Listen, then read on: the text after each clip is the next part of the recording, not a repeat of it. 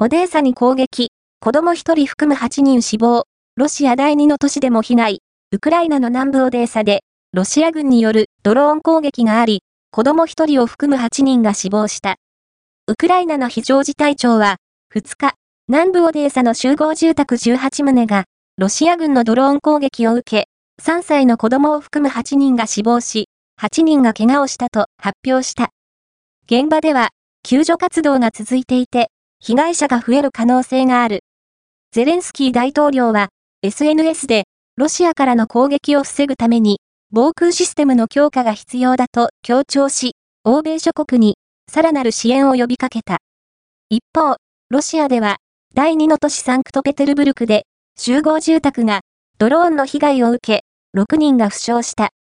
地元当局は、原因を明らかにしていない。